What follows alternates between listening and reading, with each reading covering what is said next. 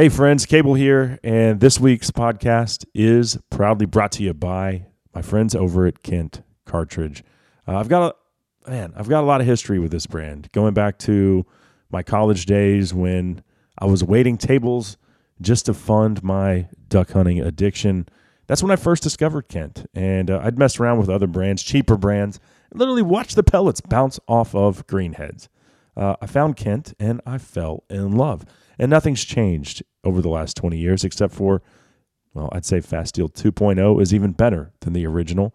And Kent offers a premium shell at a sub premium price. Check it out. It's Fasteel 2.0. You can find it at your local retailer. Howdy, everybody. This week's podcast also brought to you by Spartan Forge. Born in war, Spartan Forge was conceived while targeting terrorists Think about that targeting bad guys during deployments in support of the global war on terror. We can also use this technology because of its similarities to track mature bucks. Now it's time to get this analysis into your hands. It's military based intelligence, next generation mapping. I absolutely love it. And I love the people behind Spartan Forge. They're like me. Second Amendment till the day we die. No exceptions.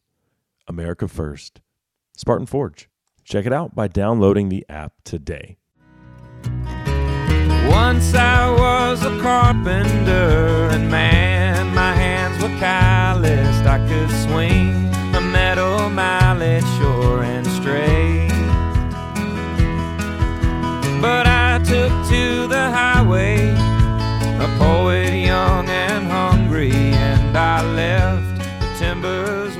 Good morning, good morning, good morning. Cable Smith welcoming each and every one of you into episode 640 of SCI's Lone Star Outdoor Show presented by Mossberg Firearms. Thank you, thank you, thank you for being here today. It is a pleasure, a treat, an honor to be talking hunting, fishing, the great outdoors, and all that implies with you fine folks. So, I do appreciate each and every one of you, and uh, and I appreciate all of you who who stopped and uh, said hi at the Texas Trophy Hunters Extravaganza in Dallas this past weekend. I was out there most of the day on Saturday. Had a great uh, conversation on the main stage, and I think they actually recorded that for the uh, Texas Trophy Hunter podcast. Uh, but as soon as that's posted, I'll, I'll, share the link for that if you missed it. Um, and then uh, Sunday, I took the kiddos, and actually Aaron went too, uh, family trip, and so that was more of a chase the kiddos around and watch them look at snakes and hold alligators and uh, eat junk food experience, but uh, awesome nonetheless. They had a blast. They love checking out all of the mounts and blinds, and there was this one company that makes uh, a deer camp trailer out of containers, completely finished out. And of course, they're like they went in that thing like, Dad, we got to buy one of these. I'm thinking we need more just like a an old camper, just one that keeps the mice out. Uh, probably a little more affordable too, but it was pretty sweet. Not gonna lie. So anyway, great weekend, and don't forget the extravaganza rolls on to San Antonio this weekend. It's at the uh, I think at the Freeman. Hold on, I got it pulled up right here. The uh, Freeman Expo Hall and that is going on all weekend. So make sure you head on over there and check out the granddaddy of all hunting shows and take the kiddos. Uh, mine absolutely had a blast, as they always do. Uh, what are we doing today? Let me tell you. You know what to do by now. Pull up that stool a little closer to the old campfire. Pull yourself another cup of that black rifle coffee out of Granddaddy's beat up bold Stanley thermos because we are ready to rock and roll. And off the top, we're going to kick things off with Kate and Justin Small, who will check in from Idaho. And this couple, not only are they passionate big game hunters, but more recently have become obsessed with studying and trapping and hunting wolves. And they're not coming at it from a, a standpoint of uh, bloodthirsty, we hate wolves, we want to eradicate them. No, they're trying to manage these things because they know what's knocking down their elk and mule deer numbers. Uh, and the feds aren't going to do anything. You're not going to get any damn help from them. Idaho Fish and Game, eh, they try, but they also try to keep that out of the public eye, and I'm sure we'll hit on their management tools. But are Idahoans even making a difference, like by trapping and, and hunting wolves, or is the population continuing to skyrocket despite the effort of outdoorsmen and women like Kate and Justin? So excited to talk wolves and predator management, maybe mix in some elk hunting uh, with the smalls here in just a second. And then you might have seen the video of the captain known as Pinky. And yes, I am talking about Captain Brett Reeder, who became insta famous with the viral video of him getting his finger, his pinky finger, literally sawed off by a, I think it was a lemon shark. He owns it, knows he made a mistake, and isn't afraid to make fun of himself, which I, I think self deprecating humor, if, if, you have thick skin, uh, I, you're going to be successful in this world. and he certainly fits that bill. Uh, but yeah, did he actually lose the pinky? Like completely? How many stitches did he get? All of that stuff, recovery process. We'll get into it and uh, and probably have a few laughs at his expense, to be honest. So that's what's on the docket for today. Going to be a good one. I'm certainly excited about it. Let's do a quick giveaway here. How about a, uh, a Lone Star Outdoor Show branded camo cap? It's from a previous sponsor back in the day, so uh, you might not even want that brand, uh, but I guess they're antiques at this point. but yeah, we'll throw in a Vortex Optics Vortexan t shirt as well. So a, a Lone Star Outdoor Show camo cap and Vortexan. And all you need to do to enter today's contest is just email the words Predator Management. That's Predator Management to Lone Star Outdoor Show at gmail.com because I'm passionate about predator management, despite some hunters, well, air quotes, some hunters in our industry uh, being completely opposed to it. Uh, maybe we'll get into that. You might know what I'm referencing if you've been following along in social media and the uh, the whole drama surrounding Texans for mountain lions. Well, yeah, there's wolves in sheep's clothing out there. I tell you what, be very wary of what organizations you support. Let's take a quick break. Up next, Justin and Kate Small join us on SCI Lone Star Outdoor Show.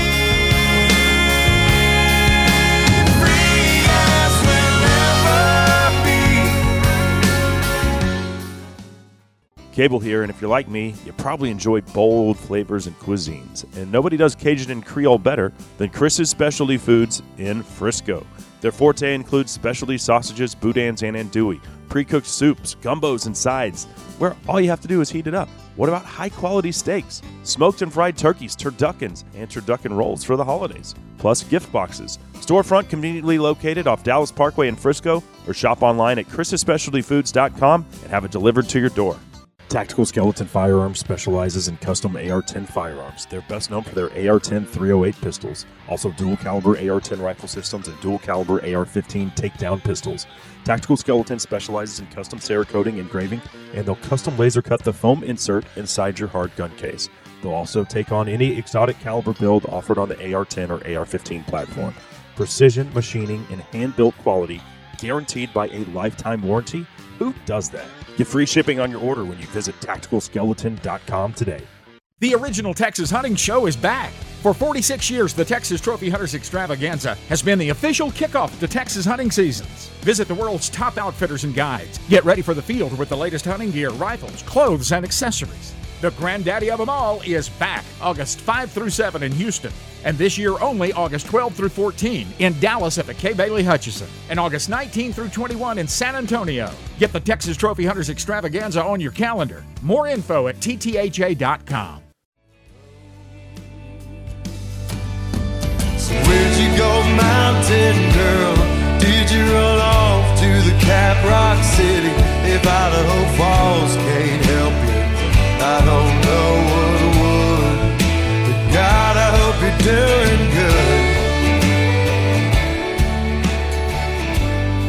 Little Shane Smith and the Saints bringing us back on SCI's Lone Star Outdoors Show presented by Mossberg Firearms.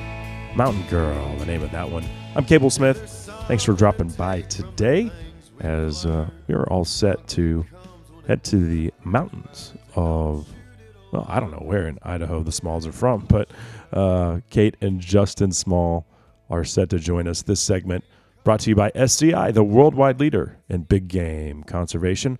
A lot of outfits talk the talk, but do they really walk the walk? Eh. Mm, uh, recently, I would say no, they don't. Uh, Teddy Roosevelt, BHA. Mm, what does uh, $370 billion earmarked for climate change have to do with reducing inflation? Asking for a friend, of course, but yeah, uh, you won't see SCI championing something that is so horrendously horrible for the American people as a win for conservation. Uh, yeah, that's not who they are. SCI is on the forefront of protecting your rights. Sorry, I got off on a tangent there, but uh, they protect your rights as sportsmen and women. They do it domestically here in the U.S. and they do it internationally. They've got a great government affairs director in Ben Cassidy who is in D.C. fighting to protect our rights every day. I'm a proud member. Uh, I encourage you to check them out. I think it's like 65 bucks to join for the year, and you can do that over at safariclub.org. With that being said, let's bring them on right now. Justin and Kate Small, thanks for being here, guys. Yeah, thank you for having us. My pleasure. Uh, so, where in Idaho are you guys? We're in eastern Idaho. Okay. I've only been to Idaho one time for, What?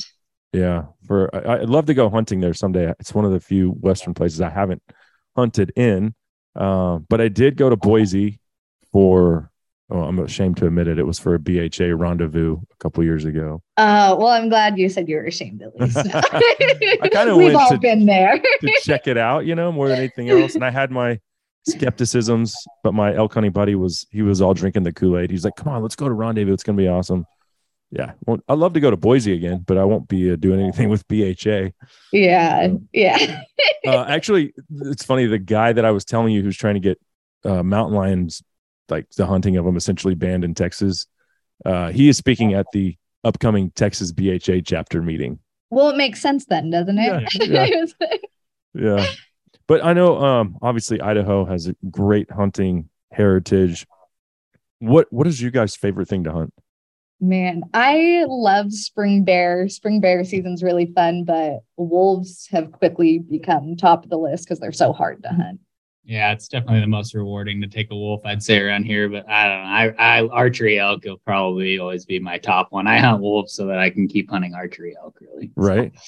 yeah. I I would say archery elk is my favorite thing to do, which is not it's kind of weird for a flatlander to say, but but my experience is much different than yours in in the fact that I get to go out of state for essentially a week once a year and if it's a place I've been before great otherwise it's all digital scouting and pouring over you know whatever whatever map application you have on your phone um but it is my favorite and I think it's the most rewarding when you do put an arrow in a bull yeah. uh, then, the, then the work starts but Yeah. yeah.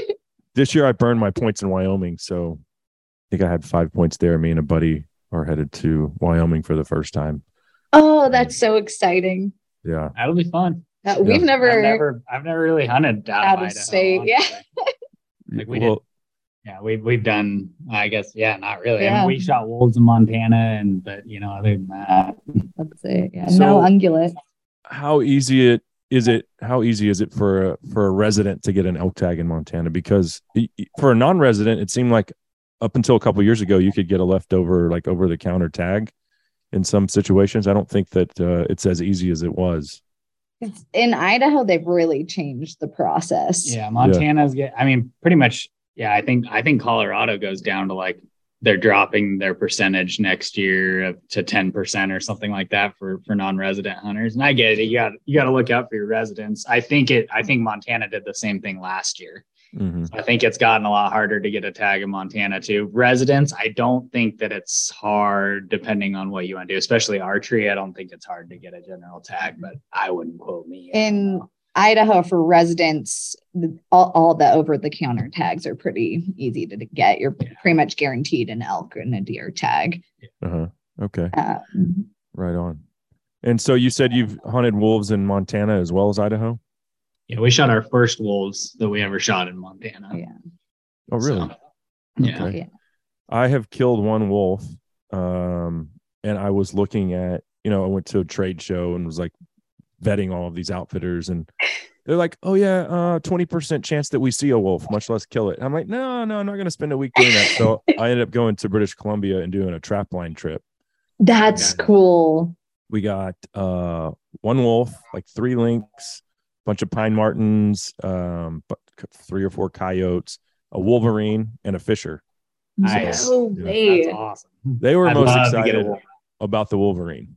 Yeah, I bet. Yeah. That's so cool. That had to have been quite the trip. I was actually I saw Wolverine for the well the second time I guess that I've ever seen a Wolverine, which they're pretty rare around here. But I I was uh, setting trail cameras for archery elk the other day, and I just happened to look down this thick trail that I was walking down, and I was like, man, what is that? You know, I kind of thought it was a baby wolf for a second, but it just looked like a like a roly poly, I guess is the best way I could describe it. Just a big old, you know, close to the ground and it turned broadside and I was like, oh my gosh, I was on the phone with her. I was like, that's a, a Wolverine. And I just dropped my phone and I realized I was looking for my phone trying to get a video of it. And I mean, it was, it saw me and was gone, you know, faster Really? than I could.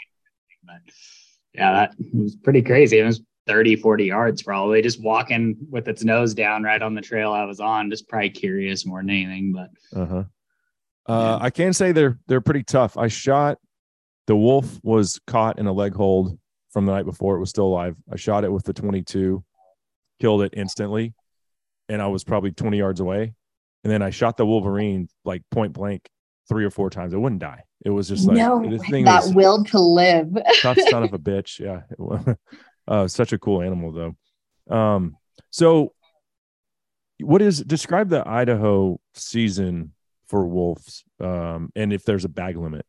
so there's right now in there's no season. Um really. Then there's no bag limit because Uh-huh. wolves are so hard to hunt as hunters and trappers. We can't manage them right now with everything hunters and trappers do.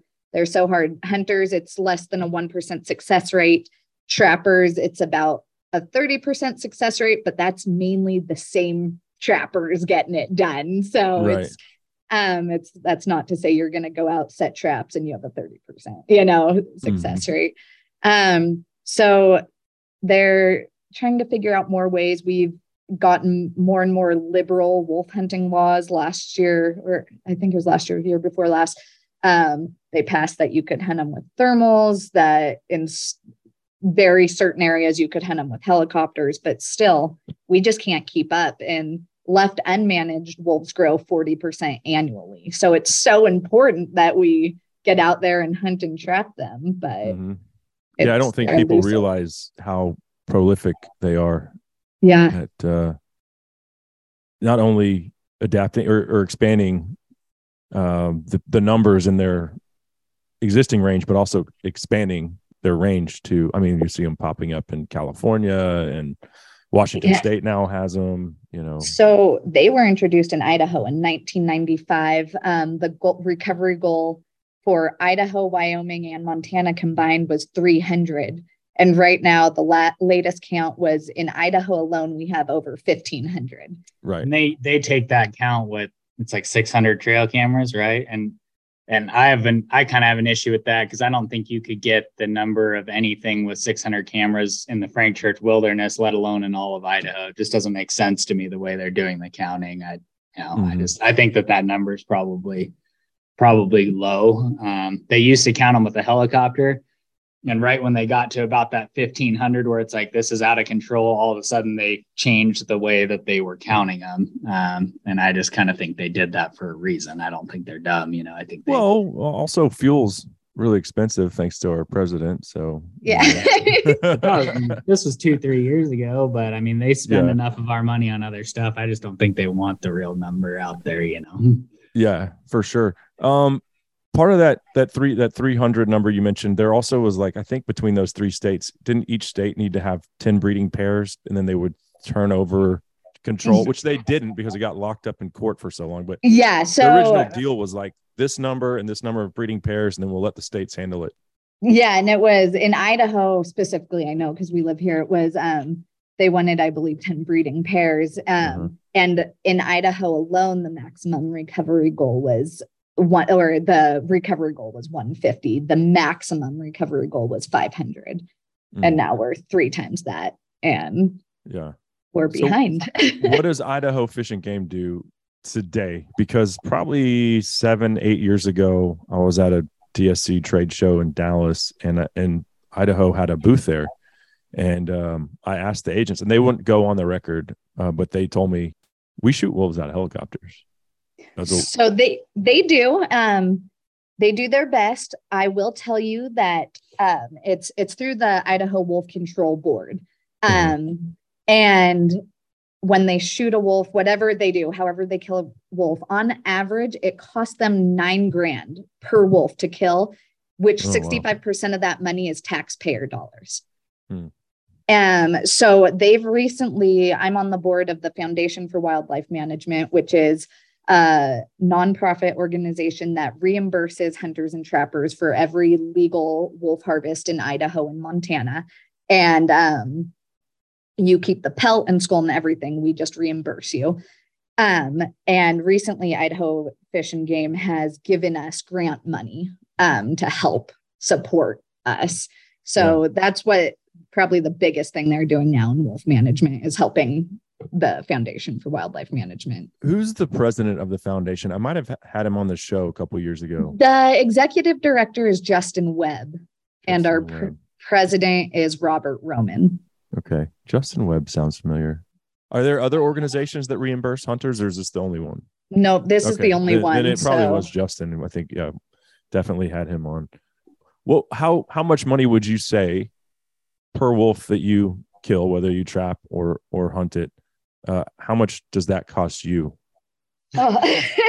Oh. You lot. factor in fuel and you know everything it's else. always it's always different depending on you know when the grants come through how much you know how much money there is i shot two um not this last spring the spring before in the frank church wilderness and then they were worth it about a thousand dollars in reimbursement a, a piece Mhm. um that trip didn't necessarily cost me all but when you take you know a year of of hunting them uh it's not it's nowhere close what it costs and we trapped Right. for uh this last winter and the money we spent in gas Yeah, it was, was- there was five- outrageous. then it was only five hundred dollars a piece, so we got the same for four that we got for two. And I'd say that if I took like one year hunting and trapping them at the gas prices that you're at right now, it'd probably cost I don't know ten grand, maybe more. Yeah. So it's nice to get a kickback, but it's hardly covering the it's cost. it's really nice to get one and it just i mean we'd hunt them without reimbursement but this way is just incentive and to kind of help the trappers with their fuel because you have to check the traps every 72 hours and so you're out there quite a bit um like he said this was our first year trapping we're by no means trappers so i don't know how those guys do it and they're Yeah. the ones getting it done Mhm. mainly I think most of the people that are making a difference and trapping a lot and stuff right now are more just doing it, uh, you know, just being good people and doing it rather than trying to make a buck. You know. Because I mean we do it so our children can hunt, and that's mostly why people hunt wolves is they want to hunt deer and elk, Right. and Right. so and you Yeah. want to leave that for your kids or your grandkids, and Absolutely. Uh, and that's why, you know, when I set out to find a place to go harvest a wolf, I mean, that was the whole thing was like, I, you know, I want to do this because I want to make a difference. And yeah, I went with a, an outfitter that took me on a trap line for a week. I learned so much. It was so cool. Uh, and then I took that knowledge, came back here and started trapping coyotes with that's some success. You know, uh, there's definitely a learning curve. Oh But, yeah. uh, oh yeah. it's i think and there's so much anti-trapping sentiment out in the general public these days. I see it on on social media all the time. Oh you assholes. You don't know what you're doing. You- all you're doing is setting a tra- you know setting a leg hold and just walking away. It's an art form and it takes a lot of trial and error and a lot of dedication to get to where you're proficient at it. Yeah, you have to get that animal to step in one little area out of Mhm. you know. Oh yeah. it's Yeah. crazy. Do, do you guys? just- they're talking. Oh yeah. It's they're completely uneducated on it. Yeah, Um, that's what we you- call ignorance. right. Do you guys use leg holds or snares or both? Leg holds. Yeah, we used Okay. footholds this year. Um, I, I'd like to learn to use snares in the future. My thing with snares is, uh, especially the particular spot that we were trapping, is I didn't want bycatches. I didn't want to. I don't. I'm not out there to get deer and elk, and, and I mean it Mhm. happens. Like it's almost inevitable. The guys that are really good, it might not happen to as much.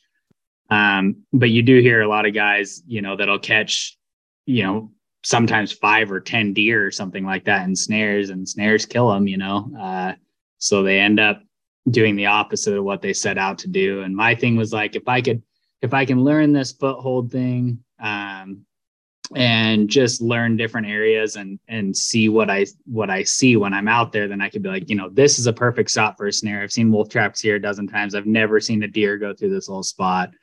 I just figure in the future I can get into that and you know not have the issue of of killing deer and elk, you know, with snares and so Mhm. hopefully hopefully in the future I can get good enough to use snares, but right now I just don't feel like I'm there yet. Right. Um, the guys that I went with in in BC, they use a combination of both. And the only bycatch they ever caught were crows uh, in the in the uh, leg holds. They get they dig up the uh the bait and Oh they would get caught. But they never caught anything in the snares other than uh coyotes and wolves and what when I was there. But there's certainly like I said, there's a learning curve. They actually started doing that trapline trip because their their big ticket, their big money item is their moose guides. And in their hunting unit, they started noticing like, where did all of our moose go? Yeah. And then they were like, we have to start trapping wolves to protect our livelihood. Yeah. And uh, and then they and then they found out well they could sell that trip because it's awesome, you know. Yeah. Uh, Okay, guys, we're going to take a quick break. When we come back, um, I want to talk about your favorite caliber for wolf hunting, as well as the wolf hunting masterclass that you guys are involved in. Uh, that segment of the presentation probably brought to you by Stealth Cam. You know, it's been a couple years since I actually ran my trap line, but when I was, I always put one of the, the Stealth Cam cell cameras on each leg hold site if I caught something, I wanted to be able to head over there and dispatch the animal quickly and humanely. Um, and that was a luxury that uh, those cell cameras afforded me. So clearly, other applications besides uh, scouting for deer or elk or whatever, uh, or home security, but you can find StealthCam's entire lineup of wireless cell cameras right there at stealthcam.com. We'll continue the predator management conversation with Kate and Justin Small after the break on SCI's Lone Star Outdoor Show. Oh, but you can't rope the wind, and you sure can't tame a rattlesnake. A little West Texas tornado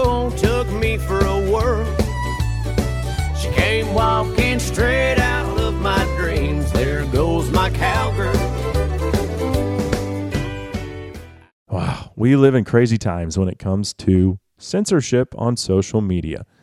And if you're a gun owner and a hunter, and if you're proud of those things and you post about those things, then pff, you're already on the blacklist. You're getting censored. You might not even know it.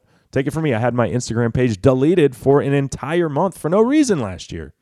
Mm-hmm. Guess what? That kind of stuff doesn't happen over at Go Wild. It's a community of people who love to hunt, fish, and cook their wild game. They also love guns. If you want to be a part of that kind of place where you're not getting censored, where they actually promote posts with that kind of content, just go to download Go Wild. It's a free app. I absolutely love it. You'll see me there posting every day. So come on, join the conversation at Go Wild. I'm Chris Letzinger, online sales manager at Cinnamon Creek Ranch here, reminding you we're not your typical archery club. We're a one of a kind archery facility with indoor and outdoor ranges, full pro shop, and six different 3D courses. Cinnamon Creek was designed by hunters for hunters. Located in Roanoke, Texas, we have over 200 3D targets to hone your archery skills. Call 817-439-8998 or visit us at cinnamoncreekranch.com to visit our new online store. That's cinnamoncreekranch.com. Let's face it, guys, we all would love to own land, right? But they're not making any more of it. However, there's a solution.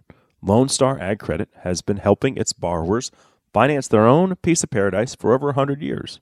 Whether you want it for recreating, ranching, fishing, hunting, or just to get the hell out of Dodge for the weekend, visit Lone Star Ag Credit today to start making that dream a reality. There's a river tumbling down the mountainside. I can feel the north wind blow through the trees and over to the other side. Carry me down to the valley I'm on the road, bound for home. Back to what I know, back to Idaho. There's a little Reckless Kelly, Idaho, bringing us back on SCI's Lone Star Outdoor Show presented by Mossberg Firearms. Cable Smith here with you, and uh, we're going to head back up to Idaho momentarily to continue our conversation with the Smalls. But first, this segment brought to you by Mossberg Firearms, built ruggedly American. This is the working man's rifle. It's going to offer optimal performance at a price tag that's not going to kill you. And we all know, I mean, look at inflation. We're getting our asses kicked, people. Uh, but yes, the Patriot is uh, a great lineup, whether you want a synthetic or a wood stock. It's got calibers ranging from 22 250 all the way up to Cape Buffalo gun, like the 375 Ruger, and everything in between, like Henry's 243 or uh, the Junior 6.5 Creedmoor that I just ordered the girls. You can find the entire Patriot lineup right there at mossberg.com. All right, without further ado, let's uh, dive back into our conversation with Kate and Justin Small, who were nice enough to stick around through the break. Um, when it comes to your success as wolf hunters and trappers, uh, how many have you guys got in total? Justin, what, like five? Uh, Mm, no. Um, I I've We're like, I've got seven. Seven. and I've okay. gotten five. Oh wow, that's awesome! So y'all have essentially taken out an entire pack, uh, numbers wise. Uh, I think people fail to realize how elusive these animals are, though. So when you do go out, what are the odds that you even see a wolf? Not not many. Not I many. think so. Before I answer that, I'd say the the absolute best wolf hunter I know, not not trapper, best wolf hunter I know, averages in the mid to upper 50, 55 to 60 days before he gets an opportunity, not before he capitalizes on it, but before he actually gets an opportunity. And I'd say that's pretty close. I mean, you know, hmm. 40, 50 days maybe before I'm like, you know, have an opportunity to shoot one. And I think the better that you get, um, the more opportunities that you that you end up having, or the more you learn about packs and stuff like that, the more opportunities that you get. Um, but I, I'd say at least 40 or 50 Yeah, days, I mean, think. wolves have a 250 square mile territory. Um, Yeah. They can travel 10 to 20 miles in a night, and they do. So they're very elusive creatures. While we have a lot of them here, they're elusive, and it's hard for you to keep up. Yeah. Um, I, I'm sure you guys know who Luke Sterling is. I went. That's what I hunting That's actually we're going to his wedding tomorrow. That's, Oh, really? yeah. That's cool. Yeah, he invited me to come up to Montana and go uh, bear hunting, and I think that was probably four or five springs ago, and we saw more grizzlies than we did black bears. Um, but we had a good time. He's a good dude. I know he had some legal troubles with the elk thing, but uh, Yeah. he's taken a lot of heat on social media over that. I don't know the details of it, but um, he he is a really good wolf hunter. He, well, he's a good wolf hunter, and he's a killer. He's a killer in general. I think, you know, Yeah. I'm not going to go into the legal thing. I think he just uh, wasn't paying attention. I, yeah. I, as I've known, I- you know, we've known Luke a long time. I'm in his wedding tomorrow, you know, Yeah. or two days. we'll tell him I said, hey. we Yeah. will. That's cool. I But Yeah. yeah, he, he doesn't have that bone in his body. He doesn't need to. I he's mean, a straight just killer. He so. doesn't need to I've coach seen his- anything. His elk uh, collection in his in his shed. Yeah, it's Yeah. wild. and mule deer. he is he's he's good at it and dedicated for sure. Yeah. Um, what do you guys know? Uh, Zach Owens too. Yeah. Yeah, he's a, he's been on the show a couple times over the years, and I know he's really gotten bitten by the wolf hunting bug over the last. Yeah. It's hard not to when you're just kind of you see your deer elk go downhill and now you know there's so many wolves mountain lions will kill something but the wolf will run the mountain lion off that kill so the mountain lion's having to kill again and again and mm-hmm. so it's it's so multifactorial in how the wolves have caused this ungulate devastation I think I think part of it too is like you see Zach and, and guys like that that get just so into it. I think part of it is you get like you get so much better at deer and elk hunting. And I mean, I just don't feel like I've gotten like I know I've gotten way better at wolf hunting, but it doesn't feel like it most of the time. Like most of the time, I just don't get my butt kicked like I do wolf hunting by really any other species of animal that I've hunted yet. So I think that's part. I mean, you see, you know, Corey Jacobsen out there doing it all the time. He, you know, guy can call in probably any elk from 10 miles away, but wolves are just a whole different animal, you know. I mean, Mhm. doesn't matter how good you get at it, they will they will keep you humble for sure. There's also a myth out there that wolves only kill the old, the weak, and the sick. And the Nope. and, and the reality is they'll kill a 350 inch bull just as uh, meat is meat to them. They see fur and they attack it.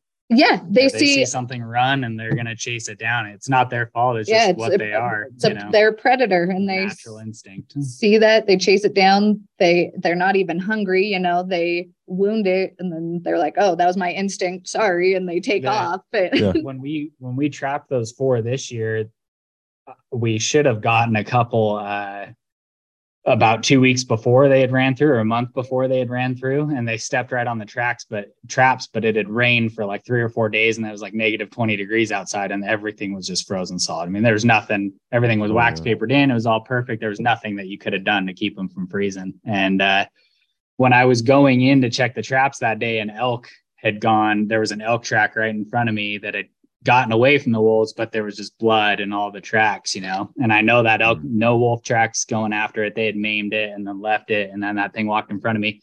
And I just felt responsible. I was like, man, had they, when I got up and they had stepped on my tracks, they came down and then got that elk. I was like, if I was better, I would have gotten those wolves and and that elk would have survived and took it kind of personally, you know.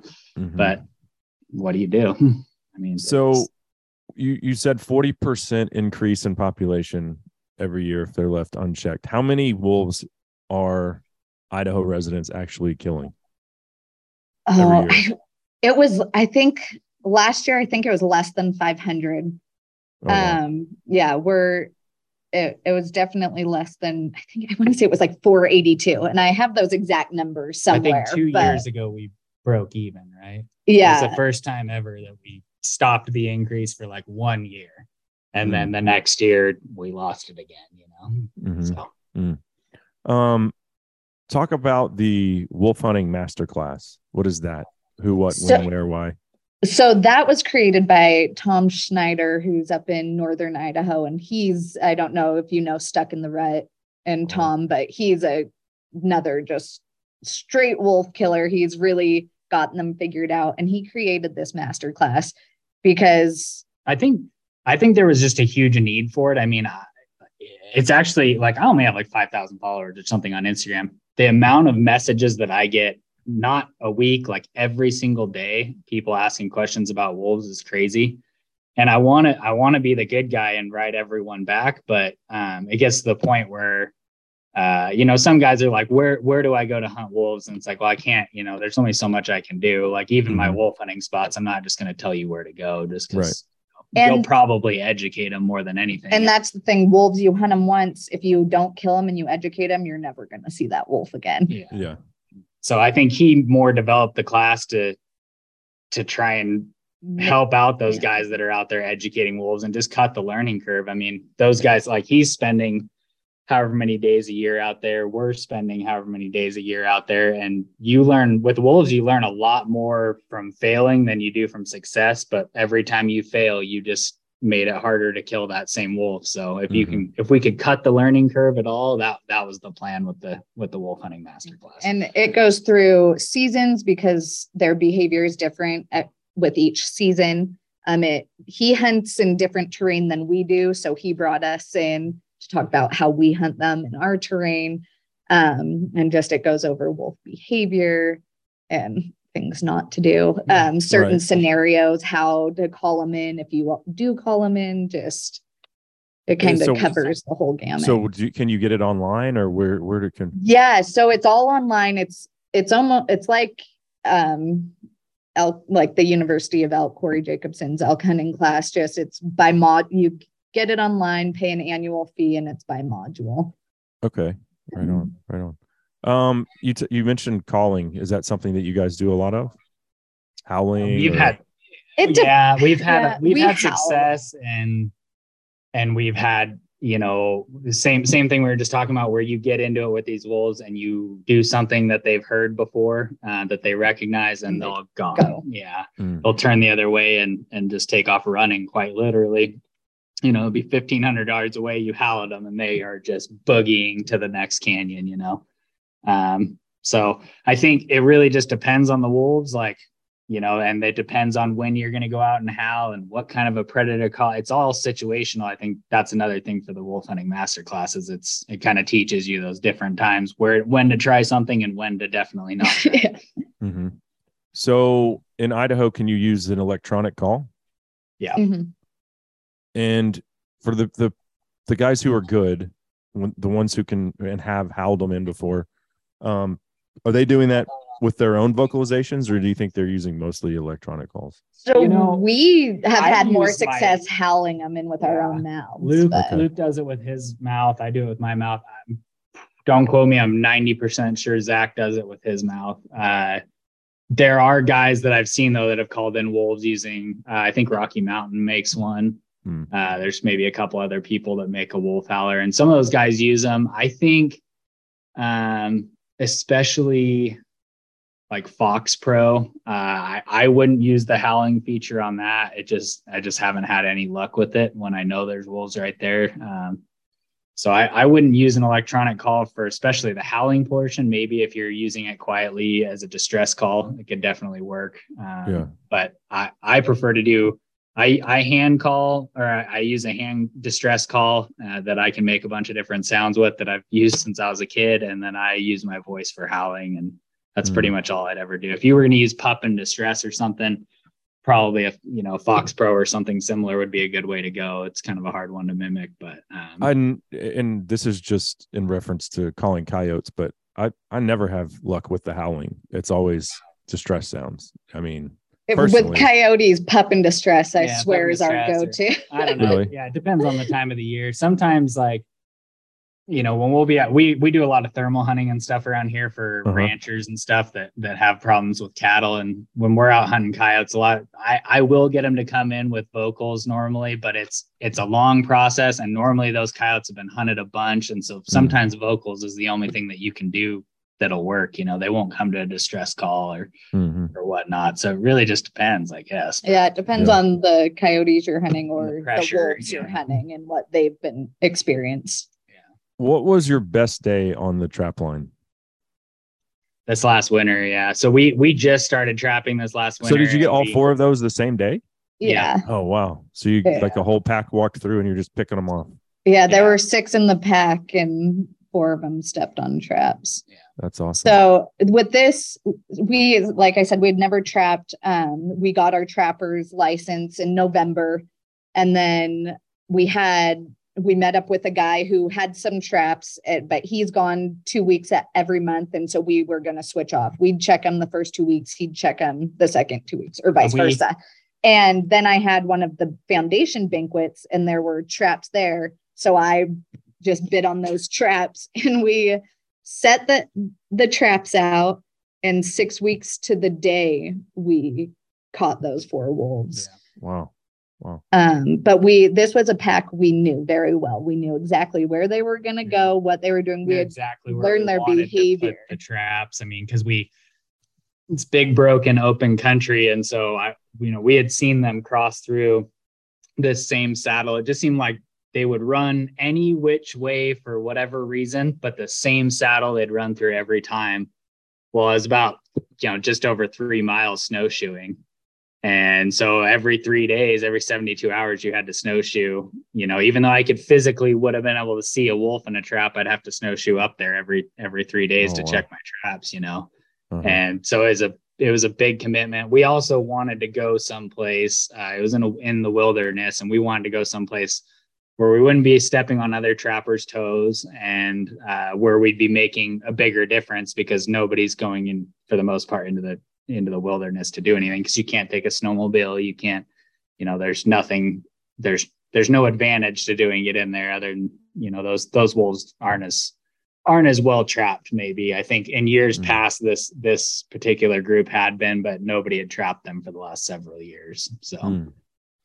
So that is interesting because, like, when I went with the guys in BC, everything was on the snowmobile or out of the truck, um, trapping just off the road. That was more for the lynx and uh, weasel species, but on the wolves, um, they had the luxury of you know putting a, a road killed moose on a sled, taking it into the wilderness, and then setting up. They caught eight wolves in snares, and that one not not, not when I was there, but their best day but you know they had the luxury of putting a moose there and then setting snares essentially all the way around the perimeter uh, so and you you can bait here for trapping for wolves. Yeah. Um, just where we there's were. certain rules you got to be your I traps like got to be 30 30, feet, feet or away. from uh-huh. so you're not um, catching eagles and stuff like But that just where this was, we don't want to snowshoe bait in.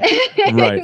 right and there were so that but that that makes it even harder you know um because uh, like the whole community wants to help these guys catch these wolves up there. So like something gets road killed a cow dies you know whatever. They're like hey come get this thing. And they're more than happy to throw it in the back of the truck and then pull it to you know whatever wherever they're going to put the bait out. And That's uh, awesome. that's a luxury i guess. I never thought about um the different ways people have to do it. So yeah. um, what do you guys do with the pelts? Just do you get most of them mounted, or do you have a couple mounted? And do you right now we just have them all tanned we we have plans i mean i shot the first wolf that i shot was a, a really big uh, alpha female and so at some point when i kill a male that reflects her i mean she was almost like a hundred probably a hundred pound female it was really big Which is wolf. big. You hear people say like these 200, 250 pound wolves. They just they're not real. they're not real Right. at least Yeah. from what i've seen Yeah. here. I, I know kyler nelson i think he was saying the biggest one they had ever gotten was like 136 or 139 pounds That's And a wolf can eat Yeah, it's a wolf huge. can eat 15 pounds of meat you know Mhm. uh, there's one in Fish and Game here that, that was 135 pounds from around here legitimately 135 pounds but it says right in there 20 you know that's 20 or 35 pounds above the average male uh yeah, you know a 100 pound wolf is a big wolf um no doubt. So- I think the one that I got was a female. I, I know it was a female, and it weighed ninety pounds. And he's like, Yeah. yeah, Yeah, and So that's that's a good that's size good wolf. size female I think really, my so- first one was a female and she was like 75, maybe 80 pounds. and i'd say that's Mhm. about average yeah, so yeah. That, it's like people who are like, oh yeah, it was a two hundred fifty pound mountain lion. Okay, yeah yeah. Sure. no it wasn't yeah. I You mean, like should a have- hundred eighty pound mountain lion is a monster. And If Yeah. you shoot a 180 or 190 pound mountain lion, it's like you're in the top quarter percent, you know, Mhm. that'll ever shoot one. So, down here where I live, it's like I shot a four hundred pound feral hog. No, you didn't. Yeah. I, I I know of like two that have ever been shot, and I'm friends with the guy that shot them. Uh, and they're some of the best thermal hog hunters in the state. Oh, that's So awesome. They just they don't you know it's uh it's an old wives' tale. It would be cool to have a whole family like a whole pack of wolves mounted though. You know, like, I know uh, it would be. Well, I really want to do. Uh, Expensive. I know very expensive. very expensive. wanna Mine, do mine's still at the soft- taxidermist. Have You you wanna- seen the soft mounts? Uh uh They look. They're like basically stuffed animals, and Yeah. you can Oh, move yeah. them, and they Okay, yeah, I have seen stay those. there. And so I think that's my first thing that Just I want you, you guys have kids, just let them kind of play on them. exactly. Yeah. Yeah. Best stuffed animal you can get. I mean, it's three grand to mount a wolf. It's enough just to, just to, or to full mount a wolf. It's enough Yeah. just to, uh, it's enough money just to tan them, you know, like you're already out there spending all this money. And then when you get them, you're spending half the reimbursement money just tanning them. And so, you know. My uh, giraffe is at the tannery right now. Here. Ooh, I, I don't want to know what it's going to cost, but it's not cheap. please tell me it's a full mount. no, no, no. It's just it's. I'm getting a rug, and it's just going to be like the centerpiece of the trophy room. Oh, I, that's I, I, my wife was like, "We're not putting a damn giraffe in the house." So, yeah. But I, I have a funny story about that. I'll tell you off the air about the giraffe. But uh, yeah. it's one of those Um, off-air stories. mhm. 'Cause somebody didn't want me to shoot a giraffe. Um, what and then this i think this is probably the last question i have for you guys so when it comes to wolf hunting What is your favorite or your preferred caliber and bullet setup? So my I, we get this question a lot, and before we answer with our favorite caliber, I'll just say you can hunt a wolf with anything. There's no, you know, Yeah, just shoot it in the right spot. best Yeah. And why is it a six five Creedmoor? yeah.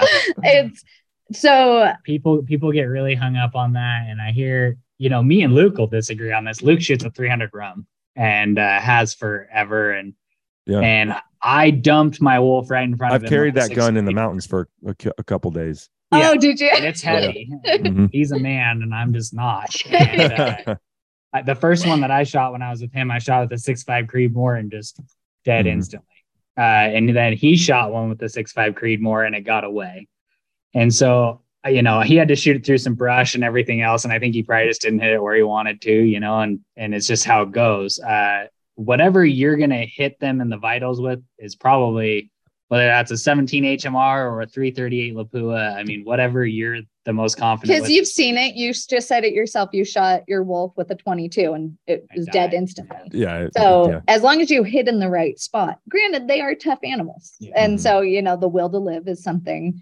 But uh for us, where we hunt, we're shooting long range off um, most of the time. And so just ballistically, we like to shoot with a seven SAUM.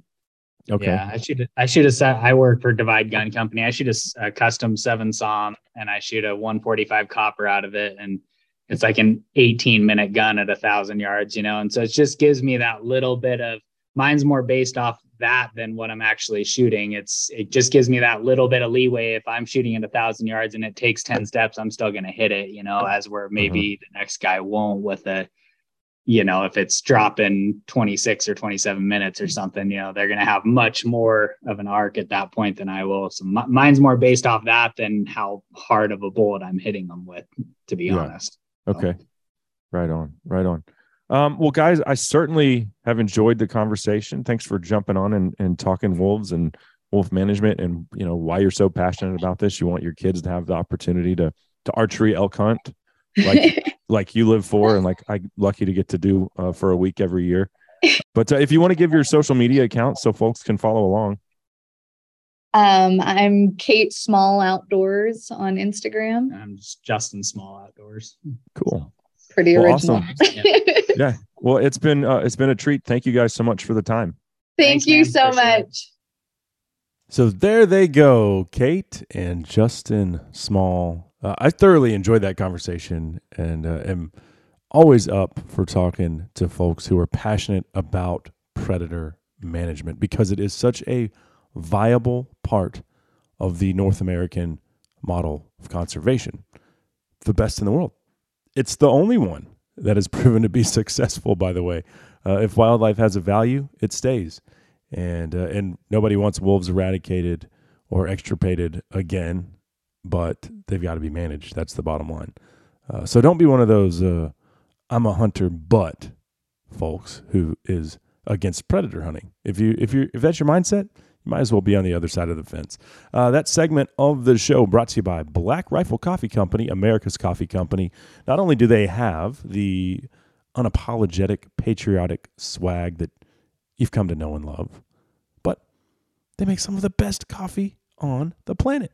Whether you like a light, medium, or dark roast, whether you want to grind your own beans, whether you want just ground coffee, or you want a K cup. Yeah, if you're a Keurig guy or gal, they've got that as well. You can find it all at blackriflecoffee.com. Use that promo code Lone Star 20 at checkout to save 20% off your order. Coming up next, we'll head over to the Florida Keys to check in with the uh, Insta famous viral sensation, the TikTok superstar Brett Reeder, aka Pinky, uh, who recently uh, almost had his finger severed off by a lemon shark. And you've probably seen it, it's been everywhere. Uh, but Brett joins us next on SCI's Lone Star Outdoor Show.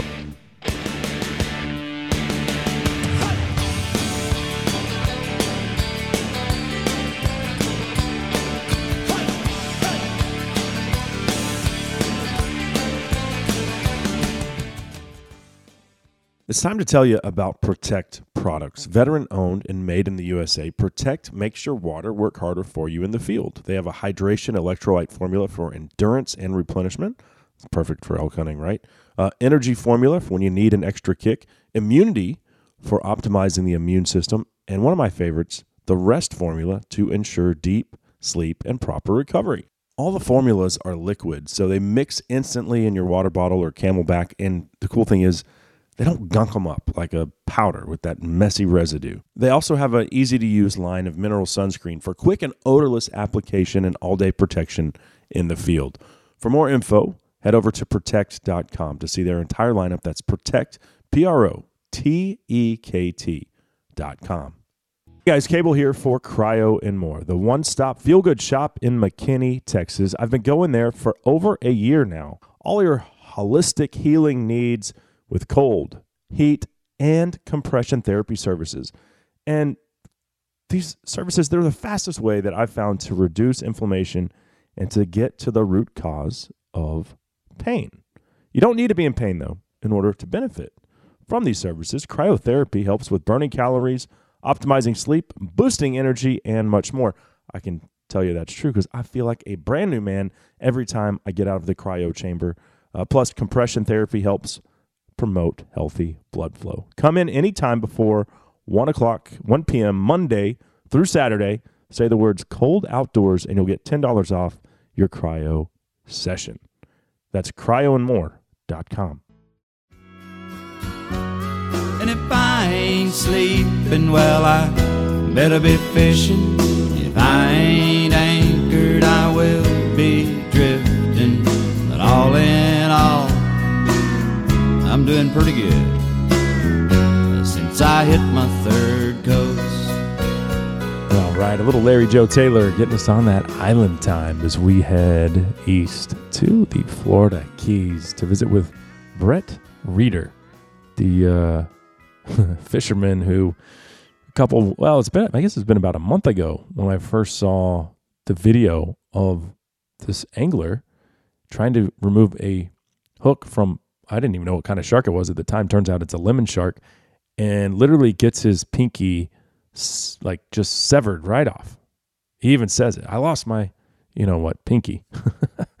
uh, but it went viral. It's been everywhere. Uh, fortunately, there is some good news for Brett, and uh, he's here to talk about that experience, which we will get into momentarily. This segment, though, is brought to you by Big and J Whitetail Attractants and the good folks over at Rustic Reminders Taxidermy. Okay, let's bring him on right now. Brett Reeder, I promise to uh, be gentle, but welcome to the Thunderdome, man. Thanks for having me. Uh, so you just got back from a uh, a trip. Now, where did you go? So we go with the family. We go down every year down to Summerland Key, which is about 20 miles from Key West. And how long were you there? We rent the house for the month. Um, every now and then, just to come back and get everything taken care of back at the house. We'll come back, and go back and forth, but we luck- luckily get the whole month. And so you're you're from where then? What part of Florida? We're, we're from Manatee County, so in Parrish, Florida, just on the south end of Tampa Bay. Okay. I don't know. I guess they probably have manatees there. I think I was I think my brother played a, a soccer tournament when I was in high school. We went to like Crystal River or something. So I don't know, it's- yeah, be, that's about two hours north of me. It was where the original Hooters was. Okay, yeah, yeah, and that's there. There That's is their a claim to fame. River, yeah. But you could go swimming with the manatees there. It was Yeah, pretty cool. yeah. So, what are the most common species that uh, that you target? And is it Uh, mostly do you mostly do saltwater fishing, or you do any do any freshwater as well? Now we we do freshwater as well. Um, here at home, it's mainly snook, trout, redfish, tarpon, permit, um, and then of course the offshore, all the offshore stuff: grouper, snapper, cobia. Uh-huh. Uh, but but then we're down in the Keys. It, it changes up a little bit. We're going more for dolphin, swordfish, um, and then inshore stuff: tarpon, permit, obviously sharks. right right yeah i uh, actually went to florida for my 40th birthday uh, last august and uh, fished with captain mike holliday um, for snook and because we have snook in texas but it's not a great fishery off our coast i think we're kind of on the fringe of their natural range Yep. and we certainly don't have the giant ones so we went to palm beach it was a great trip and we caught I mean, I don't, I lost count of how many big snook, but I didn't catch the 40 incher. My wife did. And so I'm getting a replica uh, replica done for her. Not that she cares, but you know, I, I want to have it in the house. yeah, you gotta you gotta have it. Yeah. I looked at Mike and I was like, "How big do these things get?" And he's like, "That big." it was like forty three or forty four inches. Oh Uh, man, that- that's a stud. And so you were you were on the East Coast. So we Mhm. have on the West Coast we have we get them that big, but over there for some reason that those snook are if you catch a forty plus incher, it's going to weigh easily twenty plus pounds. I mean, they Oh, just yeah. get they get so much bigger over there than they do on the West Coast. It was a monster. Uh, and I didn't realize because I had never caught one in Texas that those fish don't have teeth. They're like a bass. So you can, uh, Yeah. oh, and that ties into today's conversation because you can actually lip those fish. You can. Uh, yeah. Um, very cool. So what, what kind of freshwater fish do you, fishing do you do?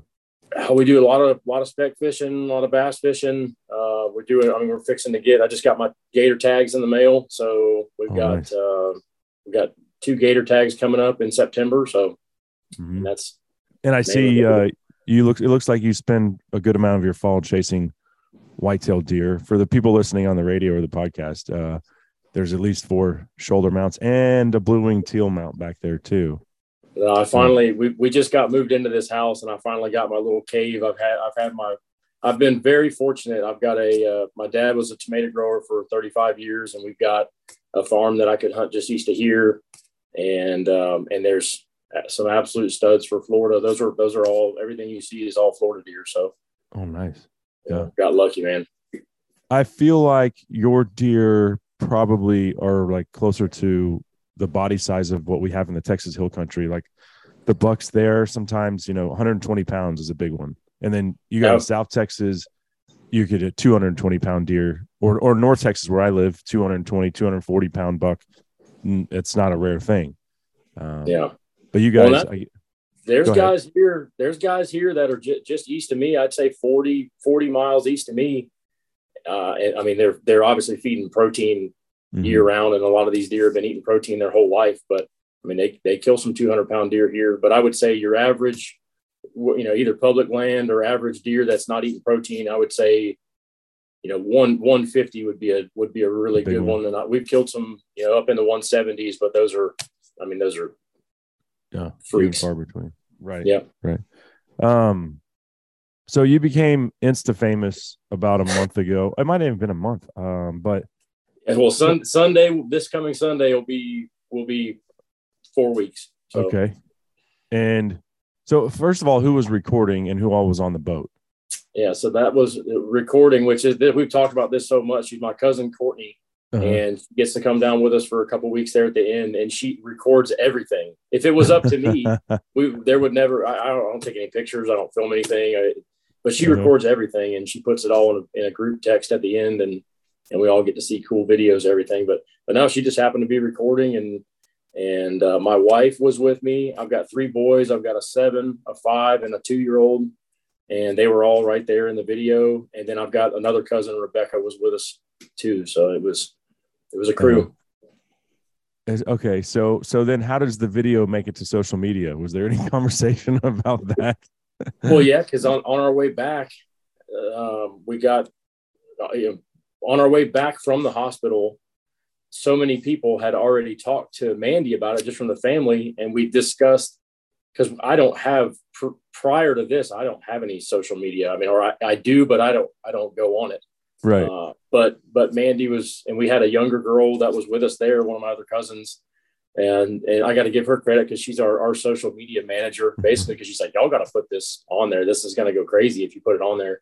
And within, she was running out of her room saying, you know, yeah, so ten hours later, it had a million views, and eh, you know, every million she'd run out. She's like, that two million, you know, every every thirty minutes, there was another million views. It was it went crazy quick. Yeah. Well, and I, you know, I I get stuff sent to me all the time, and I don't know who it is or where it's from. You know, it, I was like, oh, that kind of looks like Florida, but you don't know. Um, and and there wasn't the the way that I got the video. There wasn't any TikTok or Instagram handled. Um, and so I put it out there, and I was I don't even remember what I said. Um, watch your fingers or something, and Yeah, yeah. uh, and so what what actually happened? You know, we've talked about the the how it went viral so quickly, but what happened that day? Yeah. So we, when you're out in that area, there's I mean, there's a couple spots that we always go. It's a it's an awesome little sandbar, and the kids get to play around. And as you're pulling up to the sandbar, there's lemon sharks swimming everywhere. And they might be two feet long, and they might be six feet long. They're everywhere, and they're not. A lemon shark is normally not a, an aggressive shark. I mean, they can be all around you. We swim with them all the time down there while we're lobstering, and it's really not a shark that we're overly worried about. We're more worried about bull sharks mainly. Mhm. But so while we're sitting there, we we catch barracudas. We let the kids catch barracudas and tarpon, and there's permit around. So we're just everybody will be kind of booze cruising on the front, and we'll have a couple rods out the back and letting you know letting everybody fish. So I, this just happened to be near the end of the day.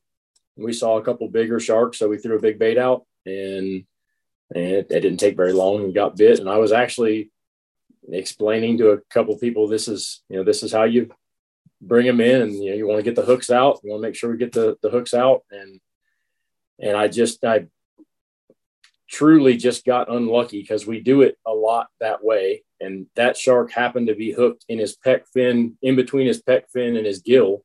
Mhm. So normally, if he's hooked in the mouth, you almost have a little more control over him because that's pulling so hard on his mouth. But he, since he was hooked in the gill in the pec fin area, he could do everything he needed to do. Plus, it was a little bit deeper. So with their tail being and actually having the water Mhm. instead of being shallow, he was able to spin a lot easier.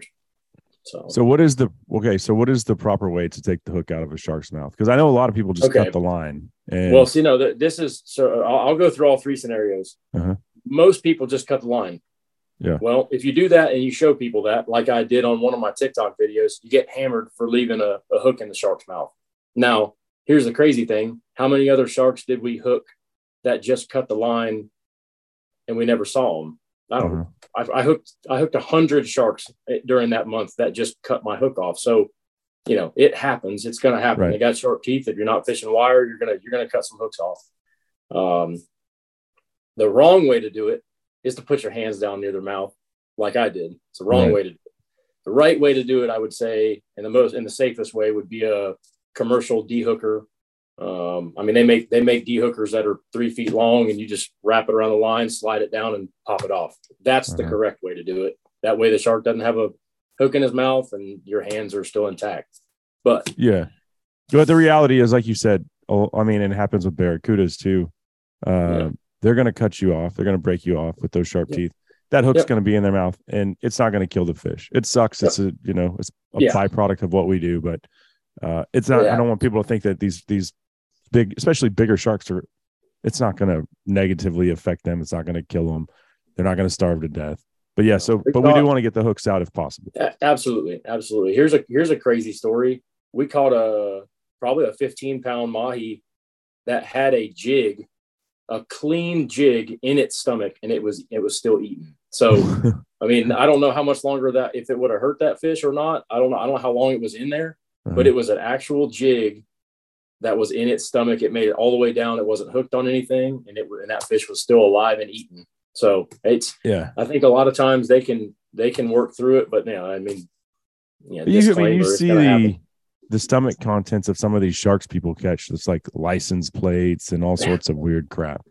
Yeah. Uh, so I don't I don't think I don't think that kind of stuff necessarily is is fatal uh, most of the time. But I'm not a, a scientist or biologist, so we'll leave that to them. We are going to take our last break here, Brett. We'll come back and get into the extent of the injury, whether or not you were able to salvage that finger. Uh, we'll hit on your new nickname and then some of the flack that you've been taking on social media as a result of uh, this viral video. That segment brought to you by Vortex Optics. Here's the cool thing, and it's just in time for hunting season. I've got a discount code for you 10% off the purchase of any Vortex scope, bino, rangefinder, you name it, anything that you can find at eurooptic.com. And Eurooptic has Vortex's entire lineup right there on their website. That's 10% off their price, not MSRP. So it's going to be even lower. So check it out. Use that promo code Lone Star 10 when you shop at eurooptic.com. rolling We'll be right back on the Lone Star Outdoor. Show. like a bullet from a gun. Knowing there's just one thing I know that I just cannot run. I'm taking my heartache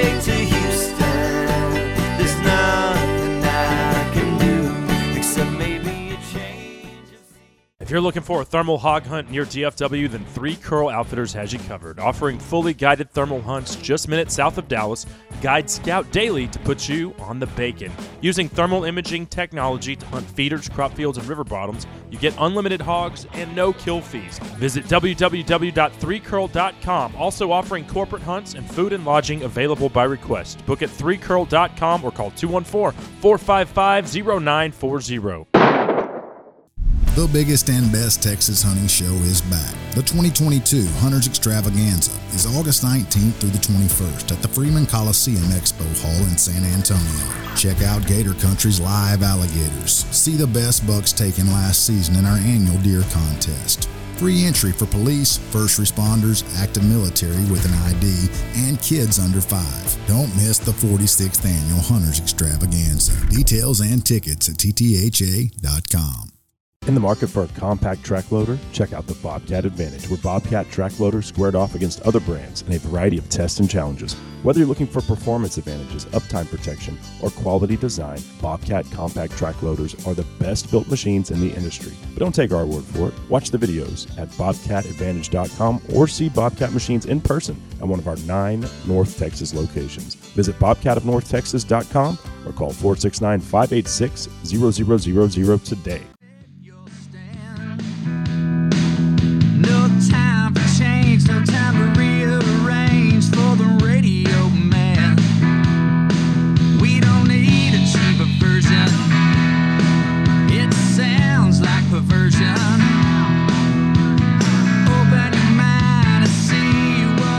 That's Cross Canadian Ragweed bringing us back on SCI's Lone Star Outdoor Show presented by Mossberg Firearms. Cable Smith here with you.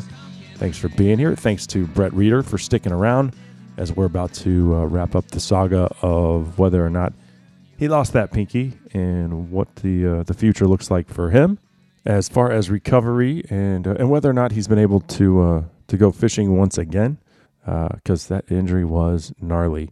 Uh, but first, this segment brought to you by All Seasons Feeders and Blinds. Check out the 600 pound stand and fill if you haven't already. No more ladders, no more backing up the truck to have to stand on it. Just use your own two feet. Fill up the feeder. It's that easy. It's the stand and fill. And you can find the entire lineup of stand and fills at allseasonsfeeders.com. All right, Brett. Uh, well, let's get back into it here, man. You get your hand a little clo- too close to this this lemon shark's mouth, and he basically had saws off your saws off your pinky. The the video, your commentary was pretty graphic. I mean, I was like, yeah, I don't I don't know if I would have said that, but again, I didn't. I've also never also had uh, you know almost had my pinky severed off. Yeah, Uh, well, I, this is that's another thing. I, I have never dealt with any sort of social media comments. I've never had. I've never done anything online, so I've never dealt with people just raking you over the coals for everything you do. Which is, hey, it comes with comes with it. But uh, I got a lot of I got a lot of hate for the language in front of my kids. Uh, that was that was an issue. let's take a listen to it to really get into the moment. And uh, I did try to bleep out the cuss words, so uh, here we go.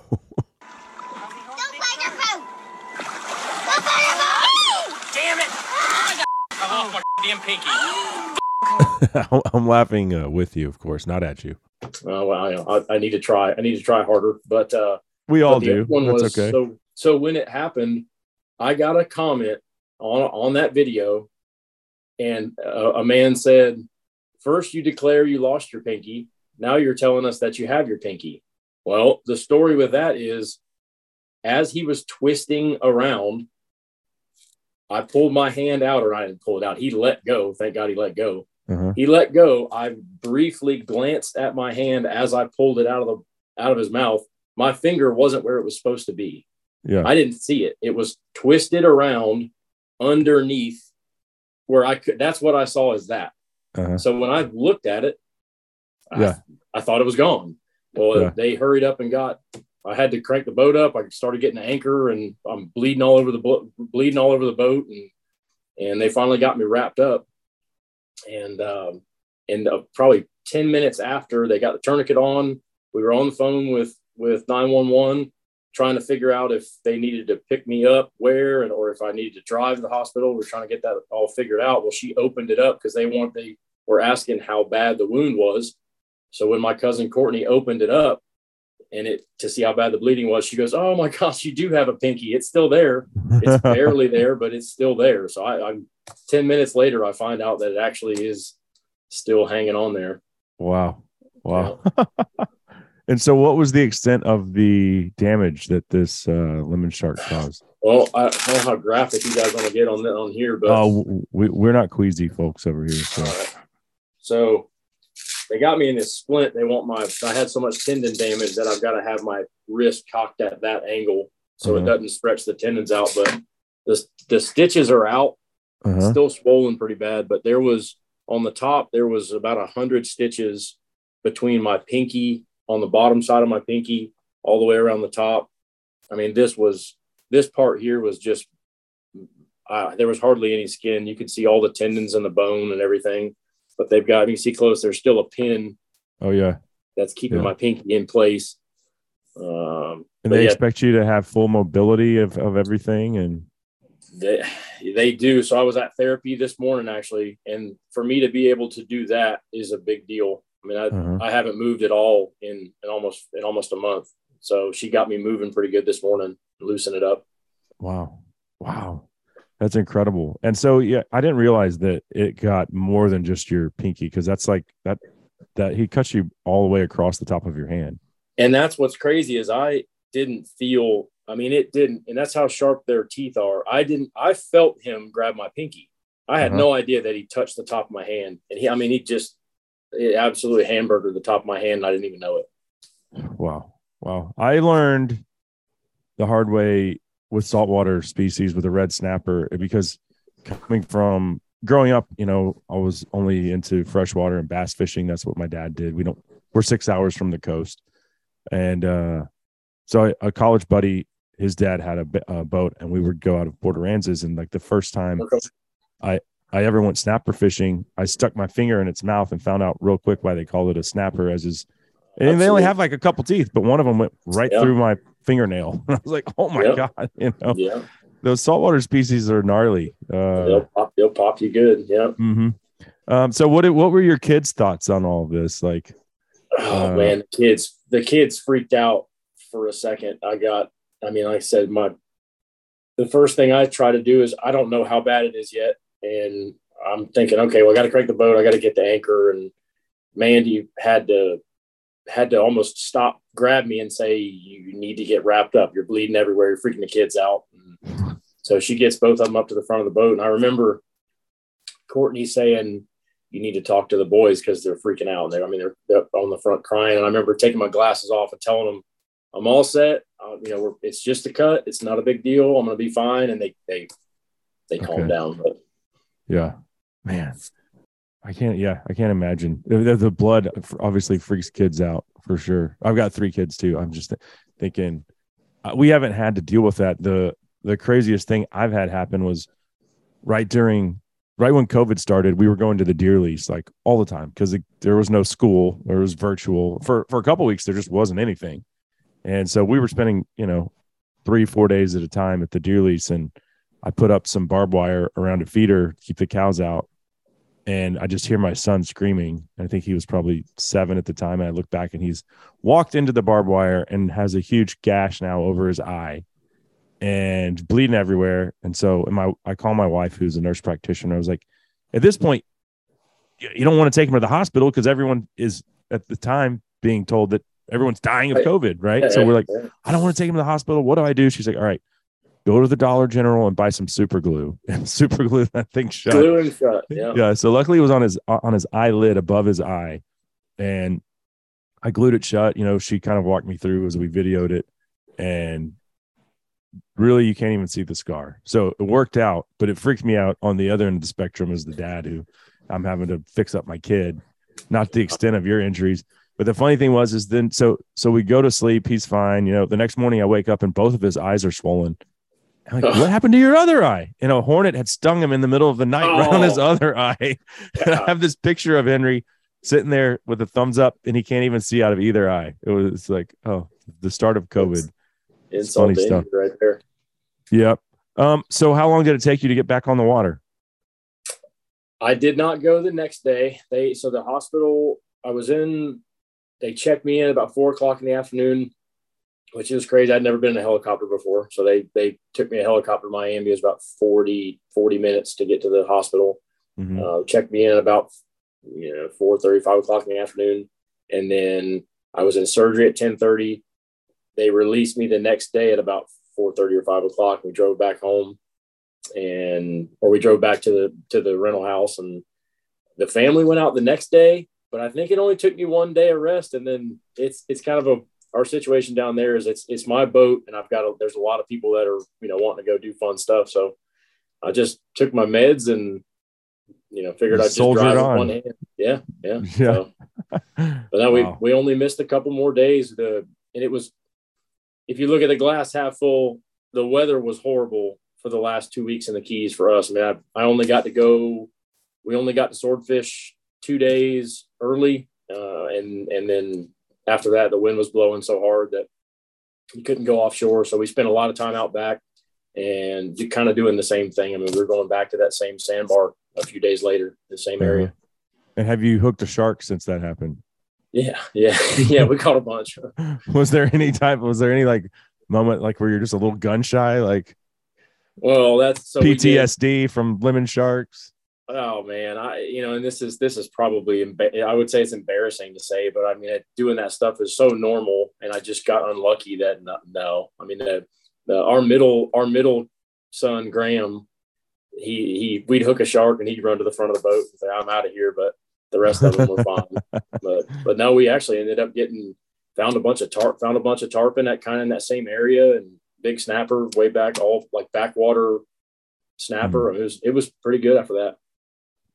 So I I did see, and so uh, um, you know, I posted the video, but then Rob Chapman has a fishing page, and he was kind of I don't know if he was in contact with you, but he was giving updates on your situation. Yeah, yeah, he was. and you were kind of just just like you are here today. Uh, you're not afraid to make fun of yourself, you know. And I'm a big fan of self-deprecating humor. Uh, Yeah. and and if you're in the public eye, you it, it just comes with the territory. You weren't in the public eye.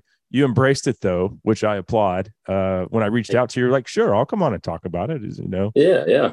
some people Yeah, would be yeah. like so embarrassed that something like this happened to them that they would just go into a shell and like kind of give the, the, And- the and world the middle finger. Well, and that's what's crazy about it too is, like I said, I've never done this before, and I didn't know how I was gonna take the comments.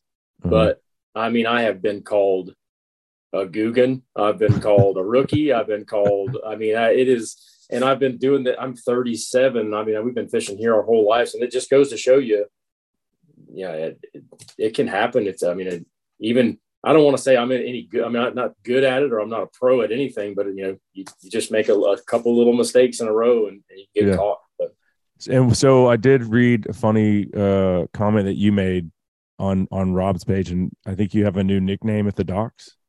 Pinky. oh, I love it. I love it.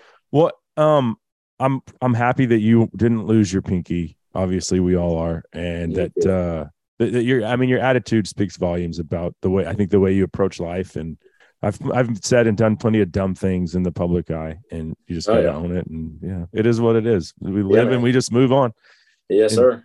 get back in the saddle or get back on the water. So I appreciate the time, and I hope that uh, your recovery continues to go swimmingly, and uh, that you have a great fall, and hopefully put another nice buck on the wall. Yeah, man. So now you're Insta famous and TikTok, and so wh- where can uh, folks go follow you? Oh, so it's hard. It's hard for me because my it was all on my wife's page, which it's at Reeder Mandy with two Y's. Uh-huh. But it's so frustrating because they keep taking our videos down. They let everybody else put them up. We tried to we we put one the other day of taking stitches out, and there's a bunch of other videos of people Oh. taking stitches out, and they took ours down. So she's on been TikTok. on TikTok. Yeah. So Okay, I'm not on the TikTok, so I'm just on Instagram and. Facebook. Well, But I'll I'll tell you what I, I don't know it. Mandy just BR handed him a notepad with his own Yeah. social media stuff. Yeah, because like I said, this is this is all new to me. On Instagram, it's at Reeder Brett with Okay. three E's. Hold All on right. a second. Okay, I'm reading the note she's showing for TikTok. It's B Reeder 1459. Okay, your Instagram, Reeder Brett with three T's. Okay, got it. Perfect. Well, ma- thanks, Mandy, for that. Yeah. You're yeah. welcome. What would I What would I do without her? I know. I- uh, yeah, I'd be lost without mine too. Um, well, hey, you guys have a good one. Thanks again for the time. yes, sir. You too. All right, take care. You too. Thanks. So there you have it, Brett, aka Pinky Reeder, uh, expected to make a full recovery. That's great news, and uh, like I said, what a refreshing take on or outlook on on life. Um, we all do dumb things. How do we respond? Is really the question. And uh, he, he certainly seems like a stand up guy and uh, someone who's not afraid to poke fun at himself, which I think is an admirable trait in a world where everybody seems to get butthurt over the slightest thing. So uh, kudos to Brett and uh, certainly appreciate him jumping on the show today. Uh, that segment brought to you by Numa, geared for the outdoors. I've told you that Numa guarantees their hunting apparel for life. That's insane because when I think about what gear I treat the worst, I mean, it's got to be my clothes, like crawling around through briars, hopping over barbed wire fences, climbing up tree stands. Everything is trying to snag, tear, rip, entangle, whatever, my hunting clothes. And Numa guarantees it for life. Crazy. Uh, here's the cool thing you'll save 20% on your entire Numa order with that promo code Lone Star 20 when you check out at numaoutdoors.com.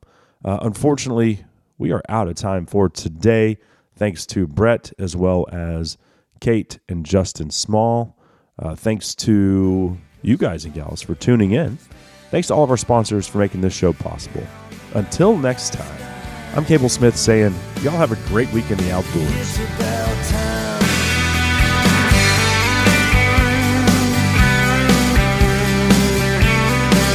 about time.